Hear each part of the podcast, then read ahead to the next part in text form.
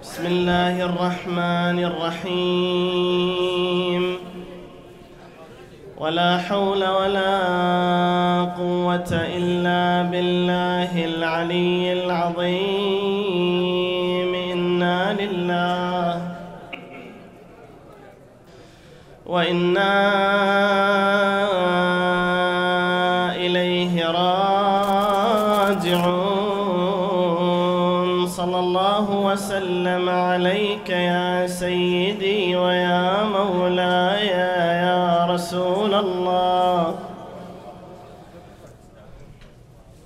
صلى الله وسلم عليك وعلى أهل بيتك الطاهرين. السلام عليك سيدي يا أبا عبد الله. السلام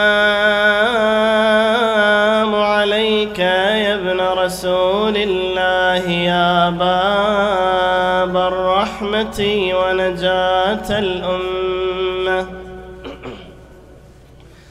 فيا ليتنا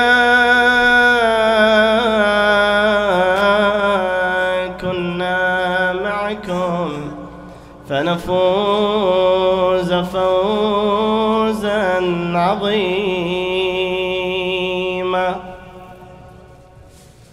حجر على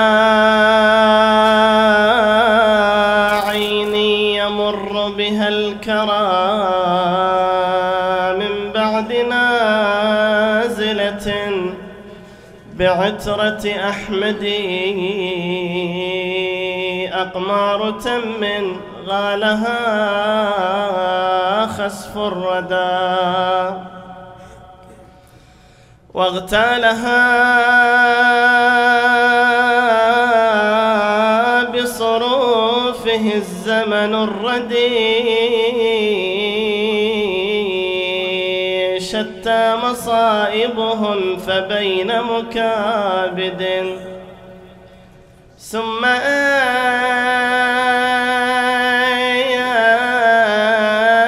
ومنحور وبين. مصفدي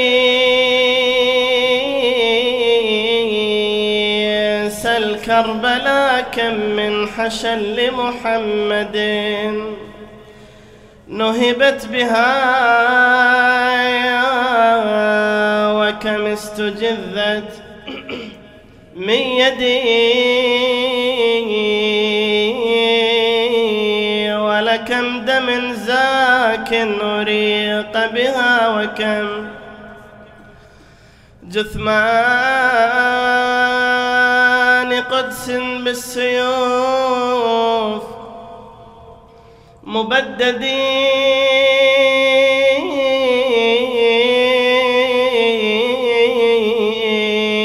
وبها على صدر الحسين ترقرقت عبراته حزنا لأكرمي. سيدي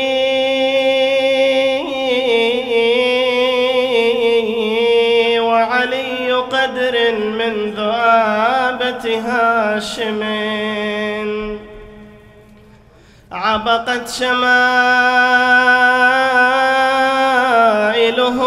بطيب المحتدي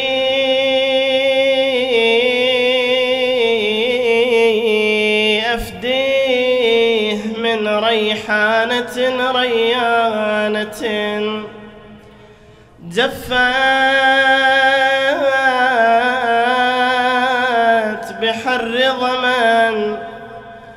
وحر مهندي جمع الصفات الغر وهي تراثه. من كل غطريف وشهم أصيدي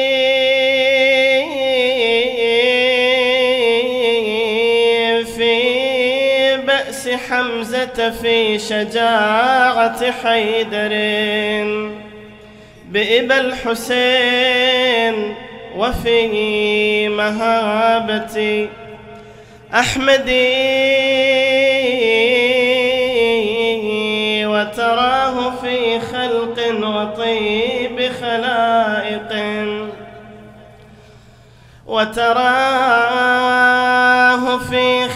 خلق وطيب خلائق وبديع نطق كالنبي.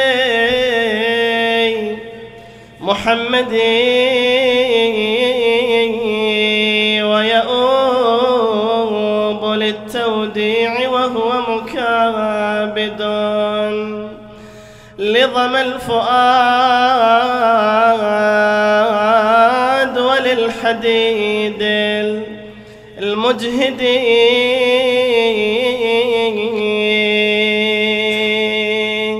من قطع وصالك بسيفه يا علي يا ابني. بعدك على الدنيا العفا فرقاك شياب أكبر يا نور العين يا معف. يا ابني شقول لعمتك لو سايلت عنا وليلة العزيزة ترتجي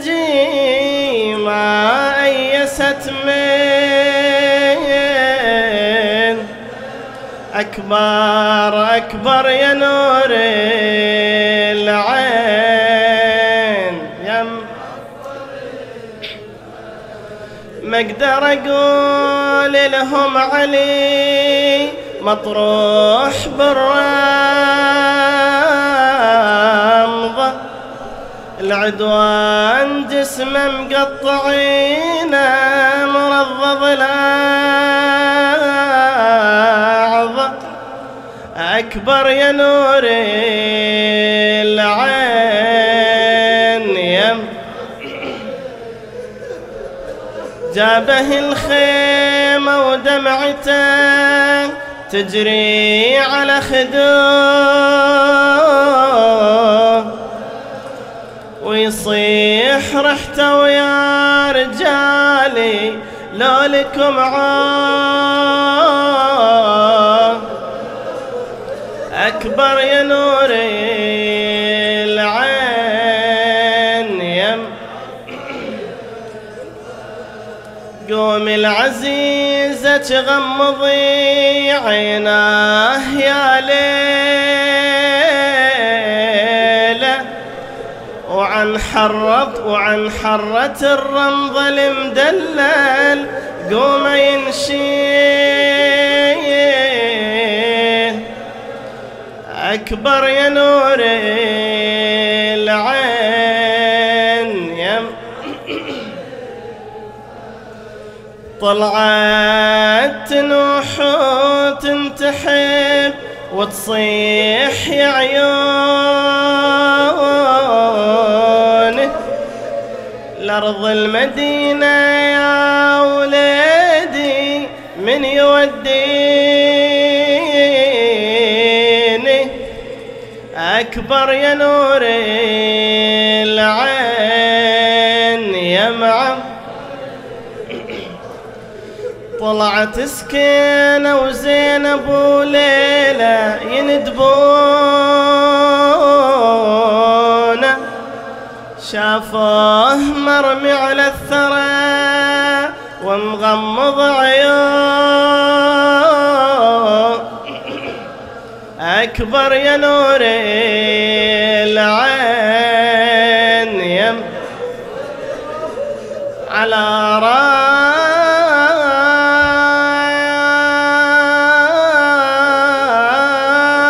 شافه والنبل نابت علي راح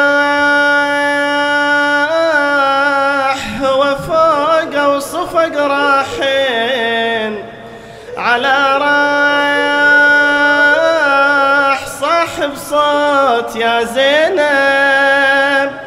علي راح يا خيض لمة الدنيا علي. هيا يا خيض لمة الدنيا. هيا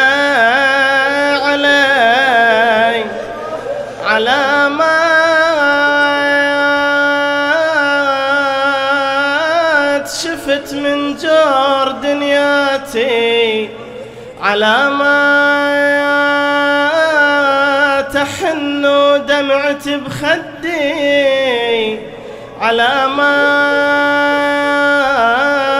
يا زينب خلت جليلة عليمات عليمات فتك بيهد الزمان وغدر بيا. هي فتك بيها الزمان وغدر يا ربي.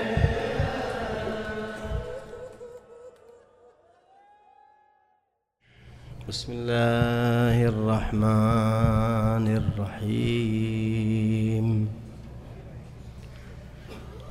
قال تبارك وتعالى فلما بلغ معه السعي قال يا بني إني أرى في المنام أني أذبحك. فانظر ماذا ترى. قال يا أبت افعل ما تؤمر. ستجدني إن شاء الله من الصابرين.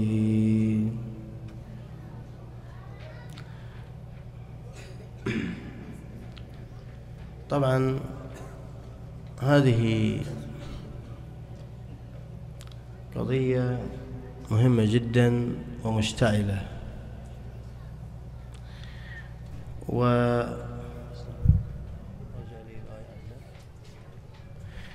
وطبعا تحتاج إلى التأمل الشديد. في هذه القضية أول يعني سأعرضها الآن بشكل سريع أيضا. ثم نبدأ في استقصاء النقاط المهمة التي نريدها هذه الليلة إن شاء الله تعالى. أولا هنا رؤيا حصلت للنبي إبراهيم عليه وعلى نبينا وآله السلام. طبعا إذا ذكر النبي إبراهيم عن المصطفى صلى الله عليه وآله يقدم يعني يقول عليه وعلى نبينا وآله تمام؟ هو شيخ الأنبياء عليه السلام.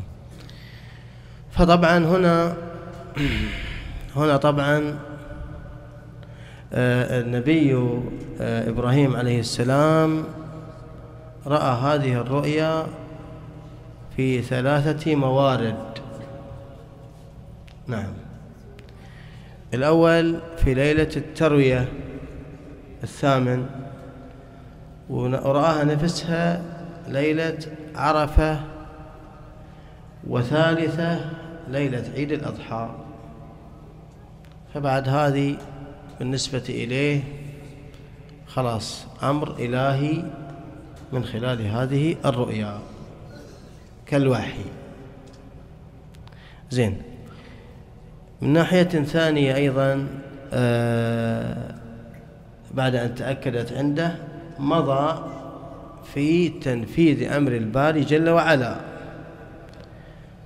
أخذ ابن إسماعيل لكن بعد أن عرض عليه الأمر وأخبره. كما هي الآية الشريفة وكانت الموافقة من ابنه. ولاحظوا الدقة في التعبير. قال يا أبت افعل ما تؤمر. لم يقل افعل ما رأيت. وإنما قال افعل ما تؤمر. إذن هو نفسه إسماعيل على مستوى من المعرفة ومستوى من الوعي. لذا قال لأبيه افعل ما تؤمر. نعم. وإن شاء الله أكون صابر. نعم لماذا؟ لأنه الأمر الصعب لابد هنا يحتاج إلى صبر في الواقع. فأنا علي أن أصبر إن شاء الله. تعالى. زين. وفعلا امتثل للأمر الإلهي فلما أسلم وتله للجبين. أخذه لتنفيذ الأمر.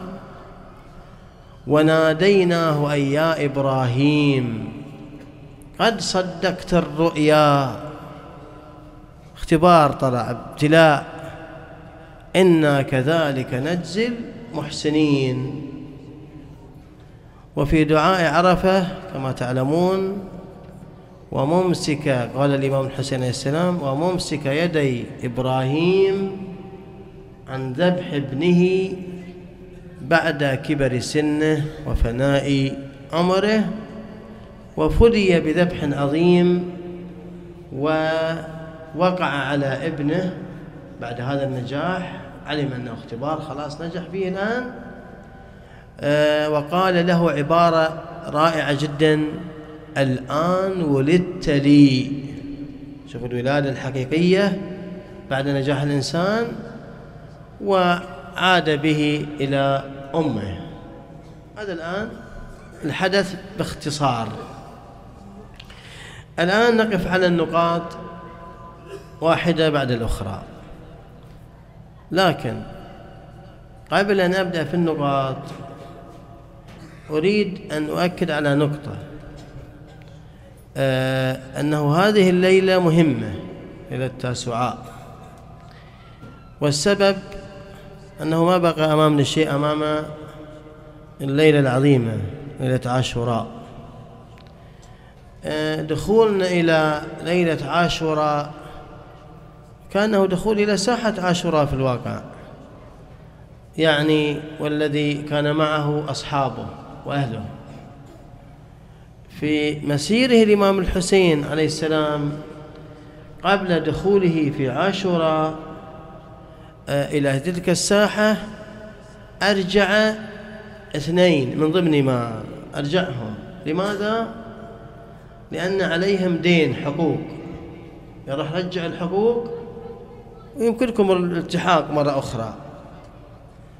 غرضي من هذا أن هذه الليلة علينا نحن أيضا أن نرى ونلاحق إن كان هناك مانع يمنعنا عن أن نكون حسينيين حقا.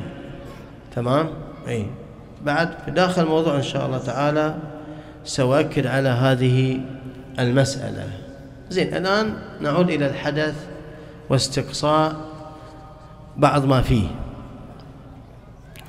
أولا في مسألة الرؤيا. الرؤيا. الرؤيا بالنسبة للأنبياء يعني المعصومين بشكل عام حقيقة. لأنه ما في أضغاث أحلام وما في الشيطان نعوذ بالله من الشيطان يستطيع أن يصل إلى المعصوم. ساحة مقدسة. تمام أما بالنسبة لغير المعصومين لغير المعصومين عليهم السلام حتى لو كان درجة عالية حتى لو كان ما شاء الله عالم يختلف الأمر واضح؟ آه. كيف يختلف الأمر؟ أن الرؤيا أن غير المعصوم قد تكون رؤيا قد تكون أضغاث أحلام قد تكون انعكاسات نفسية تمام؟ هذه تصير. فما يراه غير المعصوم. حتى لو كان رؤيا تمام؟ لا يرتب عليه أثر كحكم شرعي. ما يرتب عليه. والله رأى في منامه أن حكم المسألة الفلانية حرام. لا يرتب عليه ليس للرؤيا حجة واضح؟ حتى لو رأى المعصوم عليه السلام وقال له المسألة الفلانية التي أنت متحير فيها وجوب ما يجي الفقيه أو ويقول للطلاب ويسجلها في رسالته وجوب واجب. ما يمشي هذا. نعم. لماذا؟ لأنهم أمرونا أن نسير هنا بالطريق الحسي وليس الحدسي. نعم يستفيد منها في أن تصله. هذا ممكن.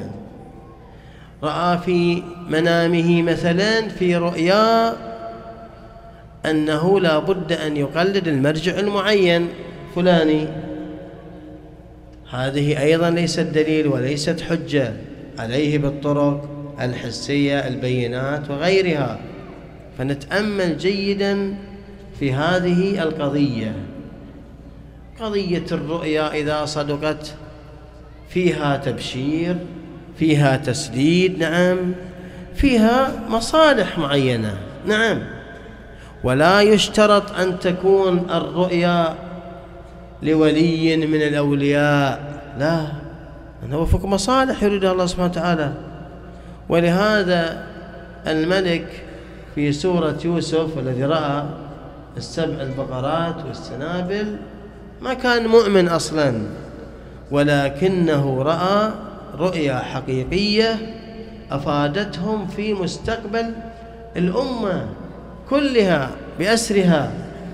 إذا نلتفت إلى المعنى المهم حتى لا يصير الإنسان كذا. ما يرتب لا لا. يستفيد منها إذا كانت رؤيا. أما غير ذلك فليس عليه ولا يلتفت إليها ولا يركز فيها. هذا الجانب إذن التطبيق المباشر الذي نستفيده من خلال هذا الحدث. هذا الجانب الأول. الجانب الثاني يعني قصدي في منهجيتنا العلمية وما نستقي استفدنا من الآية هذا جانب مهم. الجانب الثاني في العلاقة بين الآباء والأبناء. هم أيضا الأمهات طبعا والعيال يعني بشكل عام. هناك علاقة موجودة. وهناك واجبات. وهناك حقوق شرعية وأخلاقية أيضا. فالأبناء والبنات أيضا لا بد عليهم أن يلتفتوا لأن طاعة الوالدين واجبة إلا إذا كان في أمر فيه معصية لا. وإن جاهداك على أن تشرك بما ليس لك به علم فلا تطعهما ولكن وصاحبهما في الدنيا معروفا. هذه مهمة. زين؟ فإذا إذا كان الأمر لا ليس فيه معصية. أمر مباح أمر مستحب. يجب على الإبن إذا الطاعة. زين. آه في الوقت ذاته لابد أن نلتفت إلى شيء. أحيانا الأبناء يريد أن يعمل شيئا معينا محبوبا وجيدا. والأب يمانع لا أنا ما أوافق. يريد يروح العمرة مثلا يؤدي عمرة مفردة. قال لا ما أريدك يمي أنا أحتاجك. مرة ثانية بعد يريد يأخذ دروس علمية. هذا كله جميل وموافق مرة ثالثة يروح يطالع مباراة البرشا مع ريال مدريد. قال لا ما تروح اقعد وين تروح إسبانيا. ما يرضي. وهكذا سواء كان أمر جيد أو أمر فيه كلفة. هنا على الأبناء أن يعرف مسألة شرعية. الجميع كلنا طبعا كلنا مو بس الشباب اللي نخاطب والبنات الله يسر عليهن لا الجميع الجميع كلنا يعني. هنا مسألة مهمة شرعية لا بد نعيها. أن الأمر لو كان مباحا وجيدا ولكن يلزم منه تأذي الوالدين. تأذي. إذا تروح أتأذى أنا. صحيح أنك تروح العمرة لكن أنا أتأذى. قد أمرض قد كذا. في هذه الحالة لا خلاص. عليه أن يشكل يعني يصير إشكال ربما. طبعا مو معناها أنه يتوقف. والله واحد يروح يريد يطلب العلم. أو غير ذلك. والأب قال أتأذى وكل مرة يتأذى. لا أنت تحاول تتخذ سبل الإقناع الجميلة بحيث يحصل منه الرضا. والارتياح كذلك الأم تمام؟ آه. هذا في مسألة الالتفات إلى جانب الحقوق. كذلك في المقابل أيضا على الآباء على الأمهات مراعاة الأبناء مراعاة البنات. الحرص مطلوب طبعا. المتابعة ولا يتضايق الأبن أو البنت إذا سأل أبوه وين رحت أنه ما يثق بك لا. أبدا من حقه أن يعرف ومن حقه أن يسأل. فما أتضايق أو أقول أف أو غير ذلك؟ لا لا أبدا. أنا أفرح أنه سألني تفصيلا وأخبره. نعم هذه أمور مهمة تحبب وتقرب وتؤلف الثقة أكبر وأكبر. كذلك أيضا البنات بالدرجة الأكثر أيضا إذا تريد تروح بيت قريبتها أو كذا هم أيضا لابد من معرفة الأم ويكون يعني هذه أمور لازمة وتسبب الارتياح بل مطلوبة إذا طلب منهم ذلك. الأسلوب مهم. لاحظوا في النص الشريف هنا. قال يا بني وهم الإبن قال يا أبتي. الأسلوب مهم جدا. ها؟ أبدا لا تتحرج نهائيا أنك تخاطب الأب وتخاطب الأم بالعبارات حتى الجميلة المريحة كذلك العكس. حتى لو ما كان هناك تعود أو بالفعل. أنا والله ما كنت متعود أن أقبل أياديهم مثلا على سبيل المثال.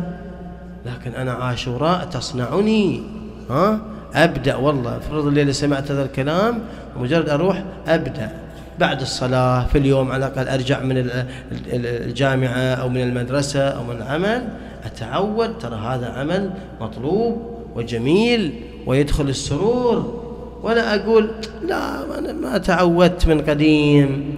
ولا والله إذا قام بالفعل نفسه والأب قال له إيه توك متفرغ عن وينك هالسنوات هذه؟ يخالف أخذ بصدر رحب وأقول له أنا مقصر والحمد لله الآن التفت يا أبي التفت يا أمي وأرجو منكم المعذرة. أها. إذا هذه من الأشياء المهمة التي نستفيدها من هذا النص المبارك من كلام الله جل وعلا. طبعا الموضوع هذا واسع بس أنا من حيث النص أؤكد وأنتم إن شاء الله على درجة كبيرة من الوحي والالتفات. لا تجعل قطيعة بينك مع والديك أو العكس. أبدا أبدا. الآباء الله يحفظ الجميع الله الآن موجودين وكذا؟ لا تخرج من البيت وأنت يعني غضبان مثلا. لا لا لا أبدا أبدا أبدا. لا كل شيء له حل إن شاء الله تعالى. تحدث وياهم وتكلم وياهم ها؟ حتى الأبا يمكن ما كان متعود يتعود. وإذا كان هم الأب أسلوبه أو الأم شوية فيه نوع من الحرارة هم بعد لازم يكون الواحد من الصابرين ها؟ هذا أبويا وأخويا ما عامله. أنا مثل الآخرين أصبر ففي ذلك أجر وثواب إن شاء الله تعالى. إذا الله الله في هذا الجانب المهم الذي نأخذه. الرقي والتطور والحصول على رضا الله إنما يأتي من رضا أهل البيت ورضا الوالدين.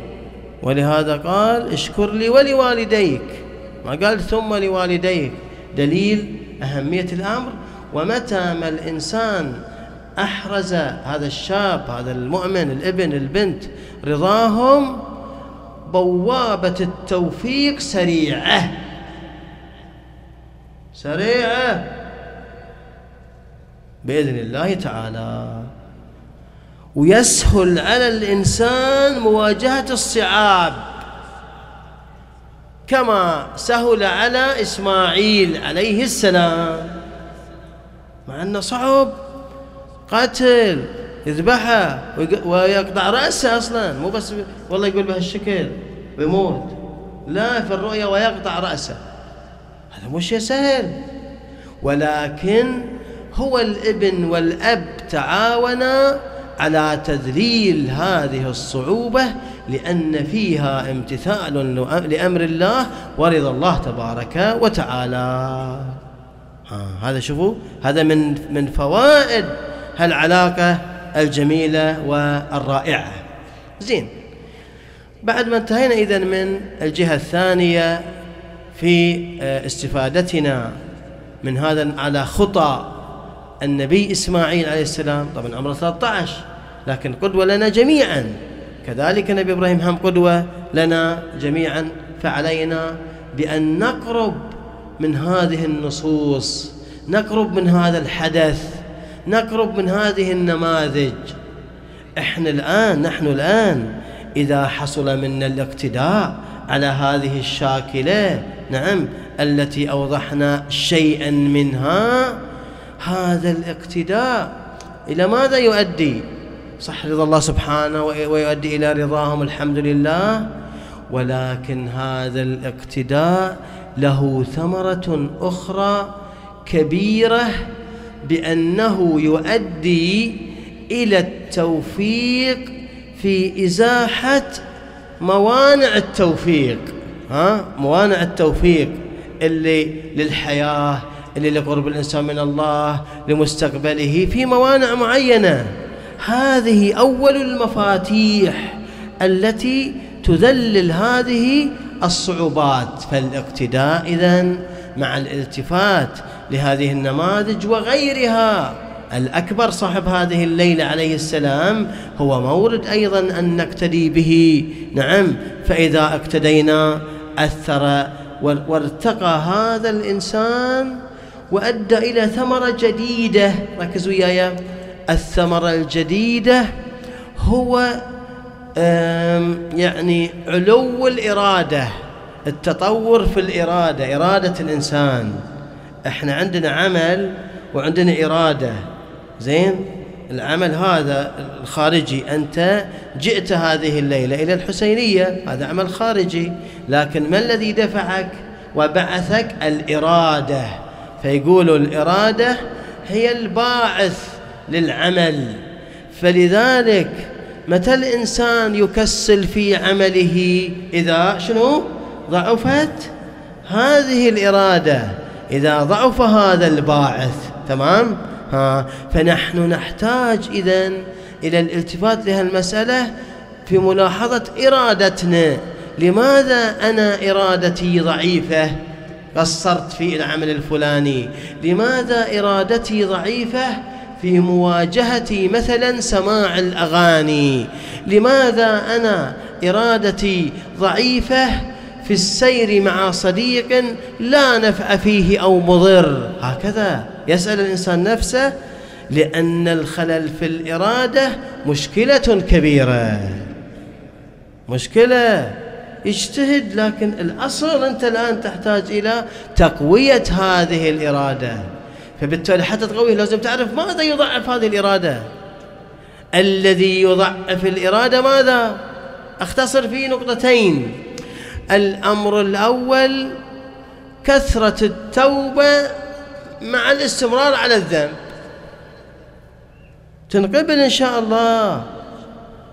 عمل الذنب وبعد أسبوع رجع وبعد يومين وتاب ويرجع وتاب ويرجع. هنا حتى لو قبل بس يأثر على الإرادة. أو إذا واحد يسوف دائما يسوف. أريد أعمل والله إن شاء الله افرض صلاة الليل ليلة تاسع ها وتهيأ حق عاشر بصلاة الليل. وما صلى. وبعد مرة ثانية بصلي الليل وما صلى. وثالثة وما صلى. هذا يؤدي إلى ضعف في الإرادة. لهذا الواحد في العبادة لا يجعل شيء ثقيل وما يسويه. أنت قرر شيء بسيط واعمله حتى ما يأثر على ماذا؟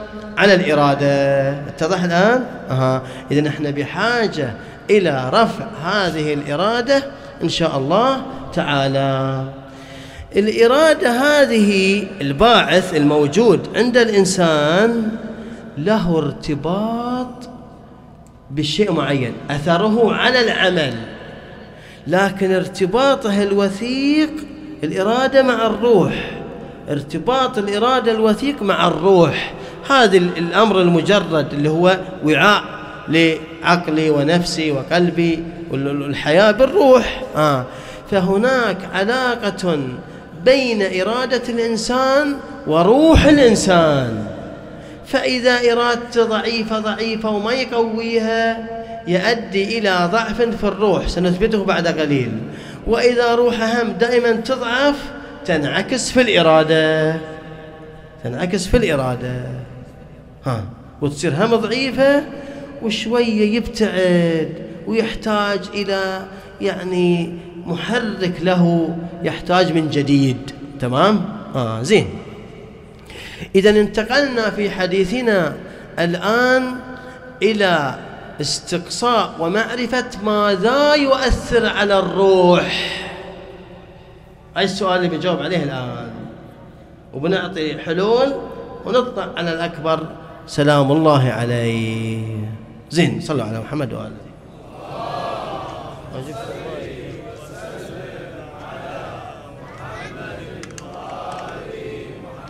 ثانية.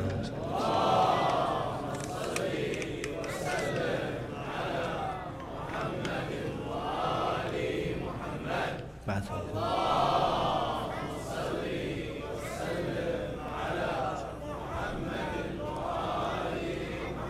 الطيبين الطاهرين. إذن الروح نحتاج إن شاء الله نرتقي فيها نشعر بأنها ترتقي. فنحتاج ارتقاء الروح طبعا بقرب هذه الروح من أهل الأرواح القوية. اتصالك بالأكبر محبتك للأكبر اقتدائك بالأكبر بكائك على الأكبر هذا يرفع يجعل الروحية عالية جدا تمام؟ وهم يرفع الإرادة. هذا جانب. بس إحنا دائما المشكلة وين تقع عندنا؟ ما في واحد ليالي عاشوراء إلى الليلة القادمة إلى ما بعدها ما يشعر بارتقاء في روحه. إذا لماذا يضعف بعد عاشوراء؟ لماذا الروح تنزل والإرادة تنزل والعمل يقل؟ ها السبب أنه لم يلتفت إلى الموانع والمؤثرات عليها. زين سؤال ما هو المؤثر على الروح؟ أقوى مؤثر على الروح الذنوب. بس بعد شوية. مو مو الذنوب نفسها. لا. شغلة ثانية. الذنب لما يصير من الإنسان ركزوا وياي قليل شوي. في مغ... في شيخ الدنيا السابع بنرجع بناخذ الحين. الذنب إذا صار من الإنسان على أقسام. يلا. ثلاثة. القسم الأول هناك ذنوب. يفعلها الإنسان ويتوب منها وخلاص تنتهي الحمد لله. ما في هناك مشكلة. مثلا آه نظر نظرة نظر بالله محرمة استغفر الله سبحانه وتعالى وقال إن شاء الله أنا ما أنظر مرة ثانية إن شاء الله تروح خلاص. لكن هناك بعض الذنوب لها آثار شرعية. يعني وضعي سما طبعا. يتوب منها وتغفر زين؟ لكن الأثر يبقى. ننتبه لهالنقطة. الأثر يبقى. كيف يعني الأثر يبقى؟ أها. مثلا مثال بعد هذا لابد يعرف الإنسان والرسائل الفقهية زين؟ للفقهاء حفظهم الله ورحم الله الماضين مثلا ذاك البعيد ولا إن شاء الله في ذاك البعيد بعد. لازم مثال أحد ما ارتكب اللواط. اللواط المعروف يعني إتيان الذكر للذكر وحصل من شخص مع غلام المفعول به غلام يعني لم يبلغ. وتارى المفعول به بلغ تمام؟ والفاعل طبعا على أنه هذا بالغ. شوف فعل هذا الشيء يجب التوبة والمبادرة والاهتمام. مو استغفر الله.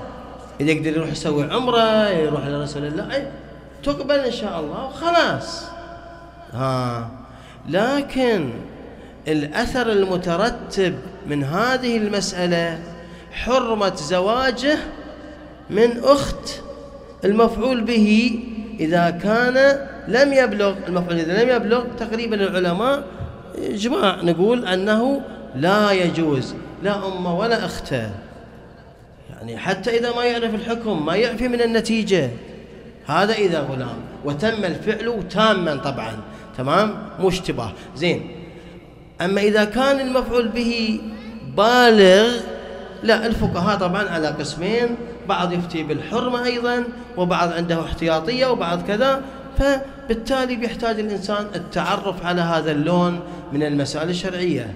يقول أنا توبت وإن شاء الله توبتي صادقة وبدفع كفارات وكذا كذا. يقول ما خلاص هذا بعد حكم الله تبارك وتعالى وفي مصالح معينة ولا بد أن يمتثل.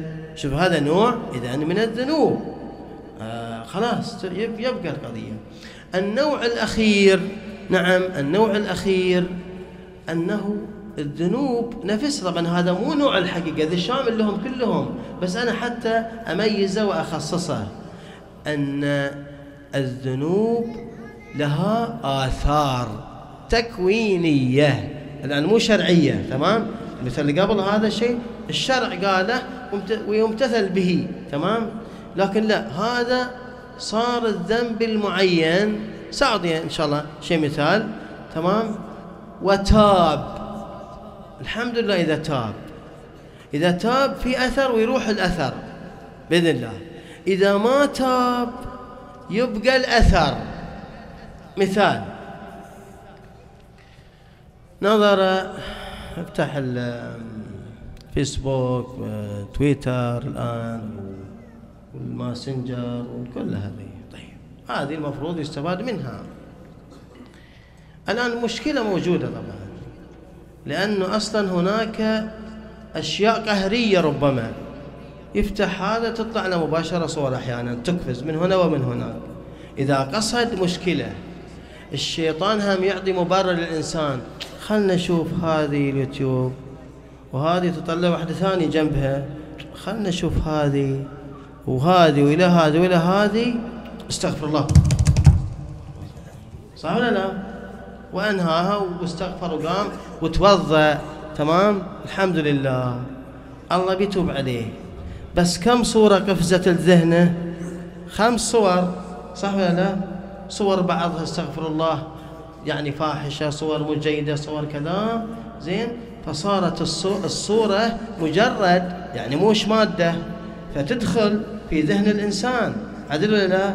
فتبقى عنده الصورة. يريد يصلي. أعوذ بالله من الشيطان. بسم الله الرحمن الرحيم. الصورة بوجهه تغربله صح ولا تأثر على الخشوع وما إلى ذلك. يبي يطرد هالصورة الآن. الصور هذه صور الذنوب متعلقة بحقيقة الذنب. فالنظرة هذه لها خارج. أنت بكيت على الحسين راحت الحمد لله. لكن إذا ما تاب الإنسان الصور تبقى. الصور وين تروح بعدين؟ تعرفوا وين تروح؟ ها؟ تروح إلى الروح. حلوة ذي زي الشعر تروح إلى الروح. زين؟ إلى الروح. الروح هذه صفحة الآن. إحنا قلنا ليلة السابع تذكرون. طبعا لما نقول النفس الروح الروح أشبه طبعا. تصل آخر شيء هي الروح. تمام؟ إحنا قلنا ليلة السابع أن العلم والحقائق والما شاء الله تصير لبنات في روح الإنسان صحيح ولا لا؟ ها إذا صارت الصورة هذه القبيحة المعينة اللي ترك نفسه وشافها ها تروح هم صورة وتزاحم الصور اليقينية اللي هناك.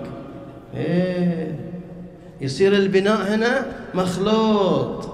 حقائق جميلة وصور وحقائق ما هي جيدة. إذا ما يتوب هذه الصور تبقى ليوم القيامة ما تطهرها إلا النار. ولذا اللي بعضهم كل حياة العياذ بالله في ذا الأمور وما ينتبه لها كل نفس تصور هالشكل. القيامة الآية تقول وأحاطت به خطيئته لأن الصور هذه صحيح هي في الروح الآن راحت النسخة. لكن هناك يوم القيامة تظهر على حقيقتها. حقيقة النظرة السيئة على هيئة مثلا نار أو على هيئة حيوان أو على هيئة قرد ما ندري الصور هذه إلا بالروايات. انتبهوا البحث مهم الليلة تمام ولا لا؟ فإذا الذنوب لها صور والصور لها ثلاث نسختين وترى تصير ثلاث. زين؟ النسخة الأولى. طبعا عمل الصالح كذلك. إحنا قلنا اتفقنا قلنا لي تسابع الحمد لله الحين في الموانع نشتغل إحنا. تمام ولا لا؟ أها. في النسخة الأولى تروح على الروح والنسخة الثانية تطلع إلى عالم الملكوت. يا الله يا ستار. يشوفوها الملائكة. وبعضها الله يسترها على تفصيل آخر. واحدة بالملكوت ونسخة في الروح. لازم يتوب الواحد ويغيرها ويبدلها أصلا. وإلا هناك صورة وفي الروح صورة إذا تاب تبدل طبعا واضح؟ مو تمحى تبدل لأن الصورة مجرد مو مادة. فتبدل من كرم الله أولئك يبدل الله سيئاتهم أحسنتم حسنات. صورة ثالثة مع الأسف الشديد أحيانا هذه تفلت تفلت هالشكل. كيف يعني تفلت؟ أها واحد شاف هالإنسان اللي ارتكب المعصية ولا واحد قال له ولا من هذا القبيل وخلى عنده صورة. وهذا مسكين ما شاء الله عليه وعمل خير وطيب وتاب وراح العمرة وتصدق وغيره وغيره وغيره وتبدلت وصار إنسان ما شاء الله. أخونا بالله هذا لما علم أن فلان عمل الشيء الفلاني صار بذهنه صورة معينة صحيح المفروض يدعو له بالتوبة والخير هذا من الفوائد. تمام؟ لا والله عقب خمس سنوات بعد خمس سنوات يا جماعة إي والله أتكلم لكم بالواقع أحيانا يكون هكذا يعني. بعد خمس سنوات يجي واحد يسأله يقول له فلان نريد نزوجه مثل ما قلنا ليلة البارحة نزوجه من من بنتنا لا لا لا لا لا, لا. خمس سنوات الله يرحم والديك. وانت وش شغلك انت مسؤول عن القضية هذه؟ ما تطالع ظاهره الآن الموجود. مو اللي خمس سنوات انت وش شغلك؟ وتبقى تنازع وياه أي انت تاريخك معروف. استغفر الله ربي إليه. هذا جهل. جهل. فالصورة تبدلت في الملكوت وفي الروح وهذا الله يهديه ما باقي عنده. إذا نحتاج أيها الأحبة إلى هذا أثر للذنوب. شفت شلون؟ الليلة كلامنا عن أثر الذنب مو الذنب نفسه. إذا أنت الحمد لله طلعت هذه الآثار يعني حولتها إن شاء الله ها إذا السؤال الأخير ما يخالف يعني لو زدت كم دقيقة بعد لكم الليل ما عليه لكن أحاولها مختصر أعددها تعداد أجل أحسن. زين. تبديل الصور يحتاج. اولا إذا تقدر تبتعد هذا من البداية. لكن بعد وصلت هالصورة شو أسوي يحتاج الإنسان إلى أمور. واحد قراءة القرآن في السحر بالذات. يعني قبل الفجر يقعد ولو بعشر دقائق يقرأ له صفحة من القرآن. ليلة الجمعة إذا تقدر تقرأ سيرة الإسراء اقعد واقراها سورة مهمة ويستحب في الجمعة. لأنها تربط بالإمام الحجة وتحفظ البصر. هذا أقول لكم انتبهوا لهالنقطة زين؟ ها. في السحر ففي آثار كثيرة. لو صفحة واحدة. إذا شاف واحد راح متأذي بالصور هذه خصوصا الطلاب الله يحفظهم اللي بالخارج مثلا. يمكن الصور أكثر هناك عندهم شوية. فيحتاج الطلاب الله يعينهم يعني يقرأ له في السحر شوي. هو يسهر المذاكرة يقرأ له القرآن قبل ما ينام حتى تتبدل الصور تلك تمام؟ هذا واحد.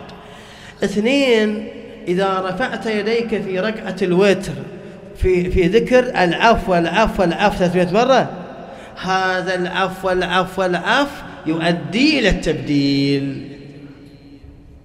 واخر تقول يا كريم فالعفو العفو العفو العفو صورة صورة صورة صورة صورة صورة تحولت كل الصور زين هذا اثنين. ثلاثة. ها. الصور انوجدت راح السوق ما أدري وين قلنا المصادر. جاء إلى البيت. الزوجة مستقبلته الله يعطيه العافية. ومهتمة بنفسها.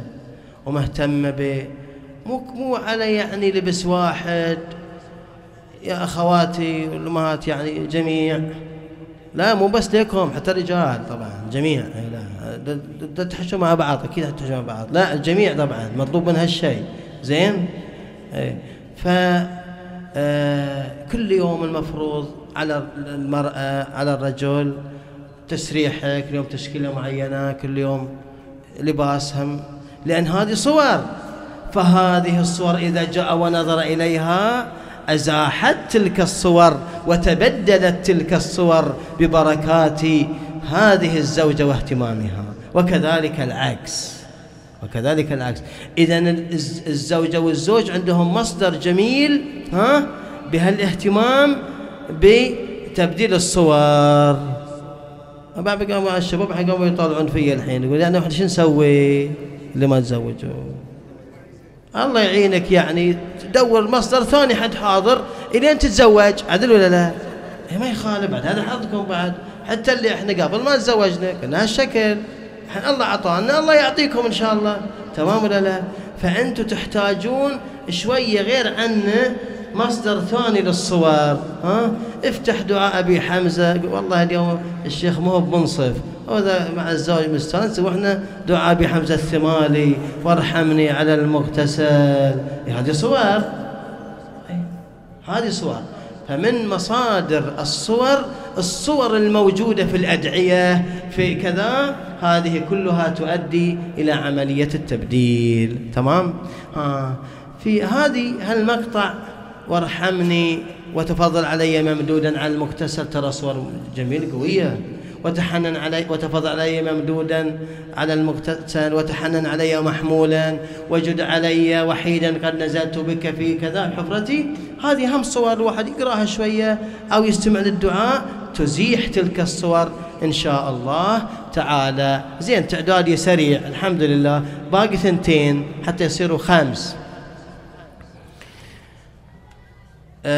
من الصور من الأمور المهمة لتبديل هذه الصور الدموع. خشوع. وهذه لها حقيقة ولها نور. حتى نثبتها بعض مقدمة ذكرني أحد الأعزاء قال لو تجيبها أنا سمعها من قبل. آية الله السيد خوي الله يحفظ جميع العلماء الله الله قادس نفسه ويحفظ هذا الموجودين. آه، يوم من الأيام في آخر حياته شوفوا هالمثال آه، كان متعب مريض يعني خلاص. فجالسين يم تلامذته فأغفى ثلاث مرات إغفاءات يعني. مو يغمى عليه بس شوية يغفى. أول مرة قاعد يصير أخوي شوية وجهه متأثر والثاني هم متأثر والثالثة مبتسم قام يطالع فيهم فرحان ذول اللي يم السيد الخوئي البرج كذا الفياض. التلاميذ كانوا للسيد الخوئي ها؟ قالوا مولانا مولانا إحنا مو بس نتعلمك الفقه والأصول وكذا وهالعلم شفناك في المرتين الأوليتين شوية متأثر والثالثة مبتسم فرحان. قال نعم. في الإغفاءة الأولى رأيت أني على شفير القبر وكأني سأهوي من السماء إلى الأرض. فقالوا يا عبد الله تقدم بشيء. قلت ما, ما قدمته من الأبحاث من الأبحاث الأصول والفقه. قالوا يا عبد الله هذه ترفع درجاتك هناك ولك أجر وثواب ولكن لا تدخلك الجنة. تأثرت ما تدخلني الجنة. والثانية قلت تلامذتي اللي بعضهم مراجع وكذا قالوا هم هذه بعد ترفع درجاتك وتعطيك الأجر ولا تدخلك مو هذه اللي تدخلك في الثالثة قلت لهم أجل أنا ما أعرف إذا هذه وهذه ما تدخلني أجل ماذا يدخلوني؟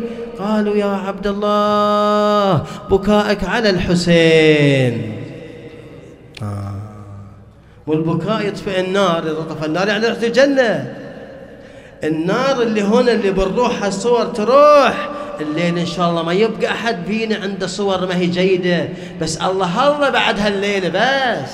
الله الله واحد يراقب ويحافظ على هالصفحة. الليل إن شاء الله ما حد يطلع. كلنا عندنا أمور معينة نستغفر الله.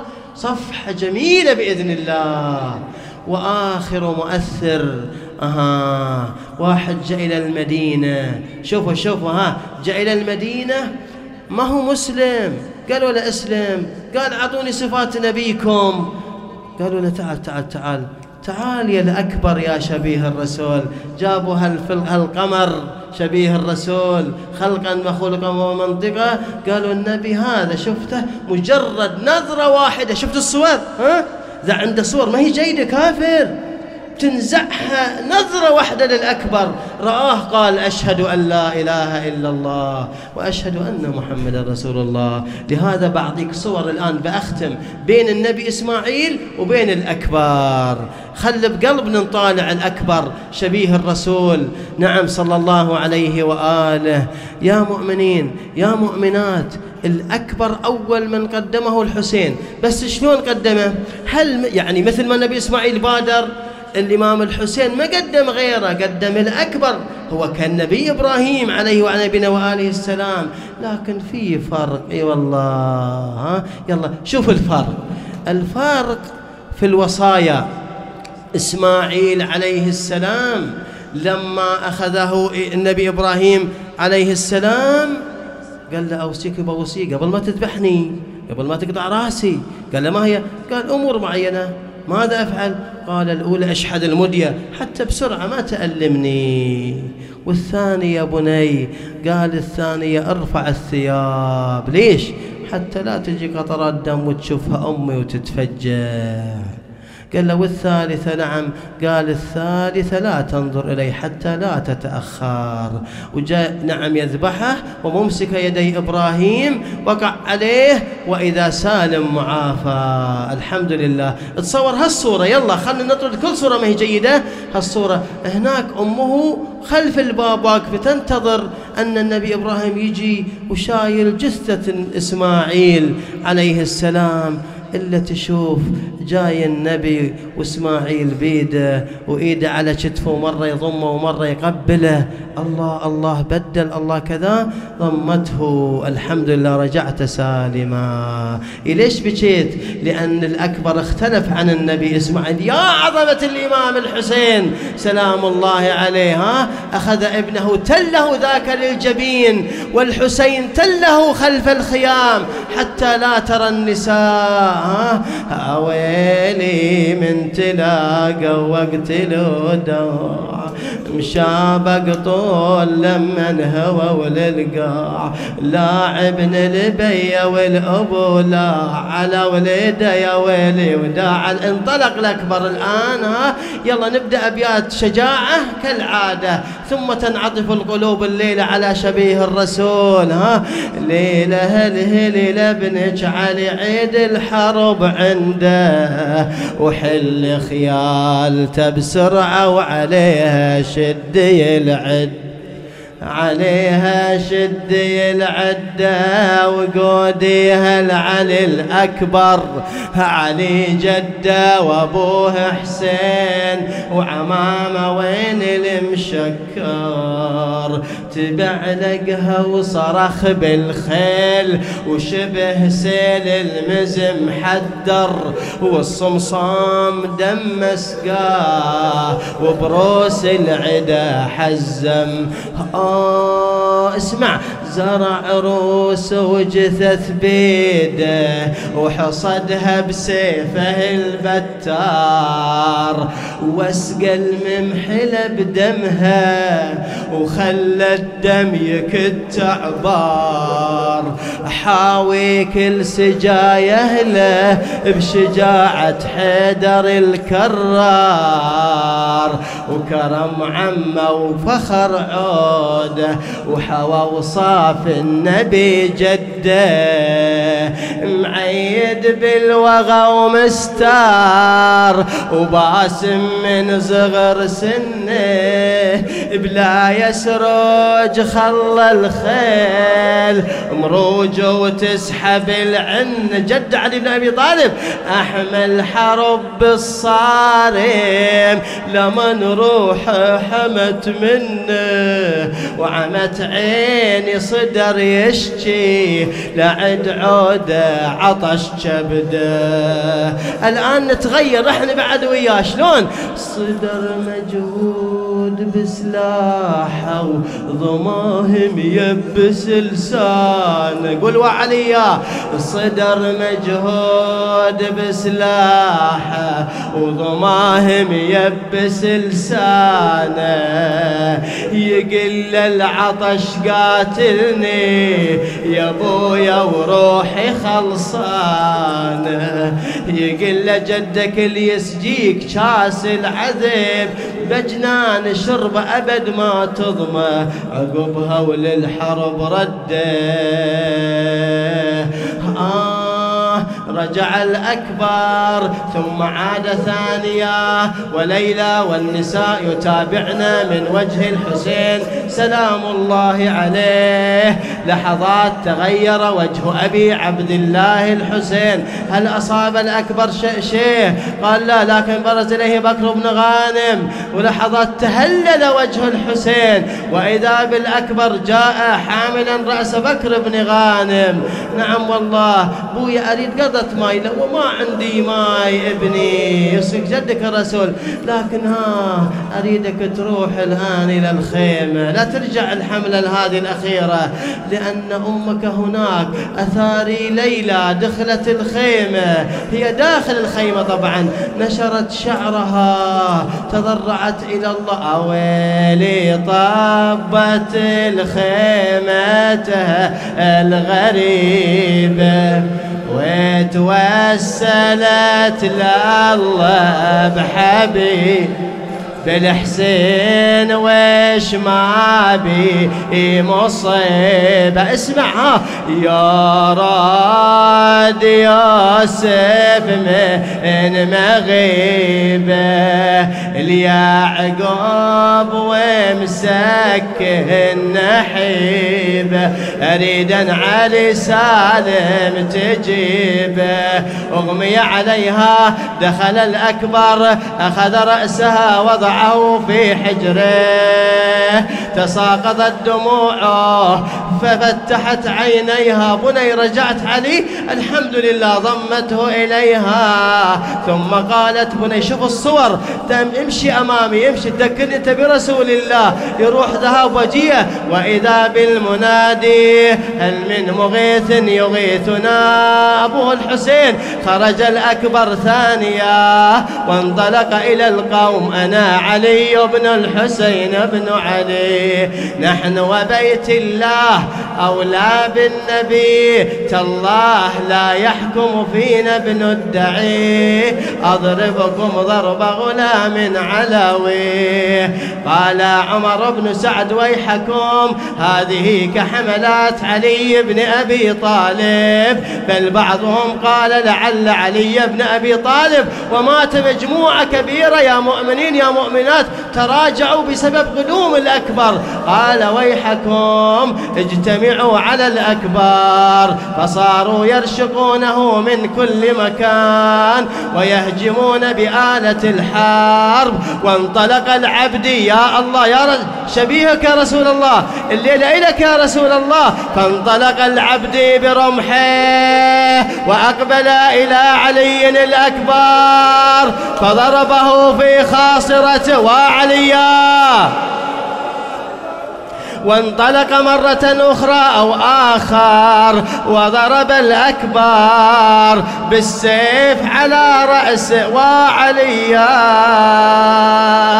الأكبر سالت الدماء منه كثيرة جدا بحيث غطت على عيني الفرس. الفرس ما صار يعرف الطريق. وين راح؟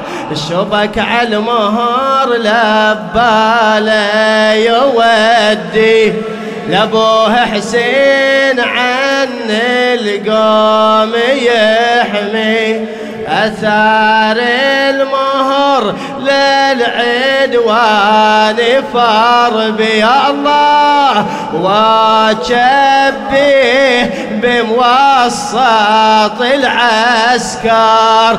فهذا يضربه بسيف وآخر بحربه وآخر برمح يا الله. والأكبر ينادي أبا عليك من السلام حتى قطعوا الأكبر إربا إربا. ومصيبتاه. اسمع اسمع اسمع. خلي ينكسر قلبك يتفجع على رأيين. الرأي الأول أن أبا عبد الله جاء يركض لولده الأكبر. ينادي ولدي علي ولدي علي ولدي علي. ورأي آخر جاء على الفرس. عندما وصل أخلى رجليه من الركاب وقع على ابنه الأكبر.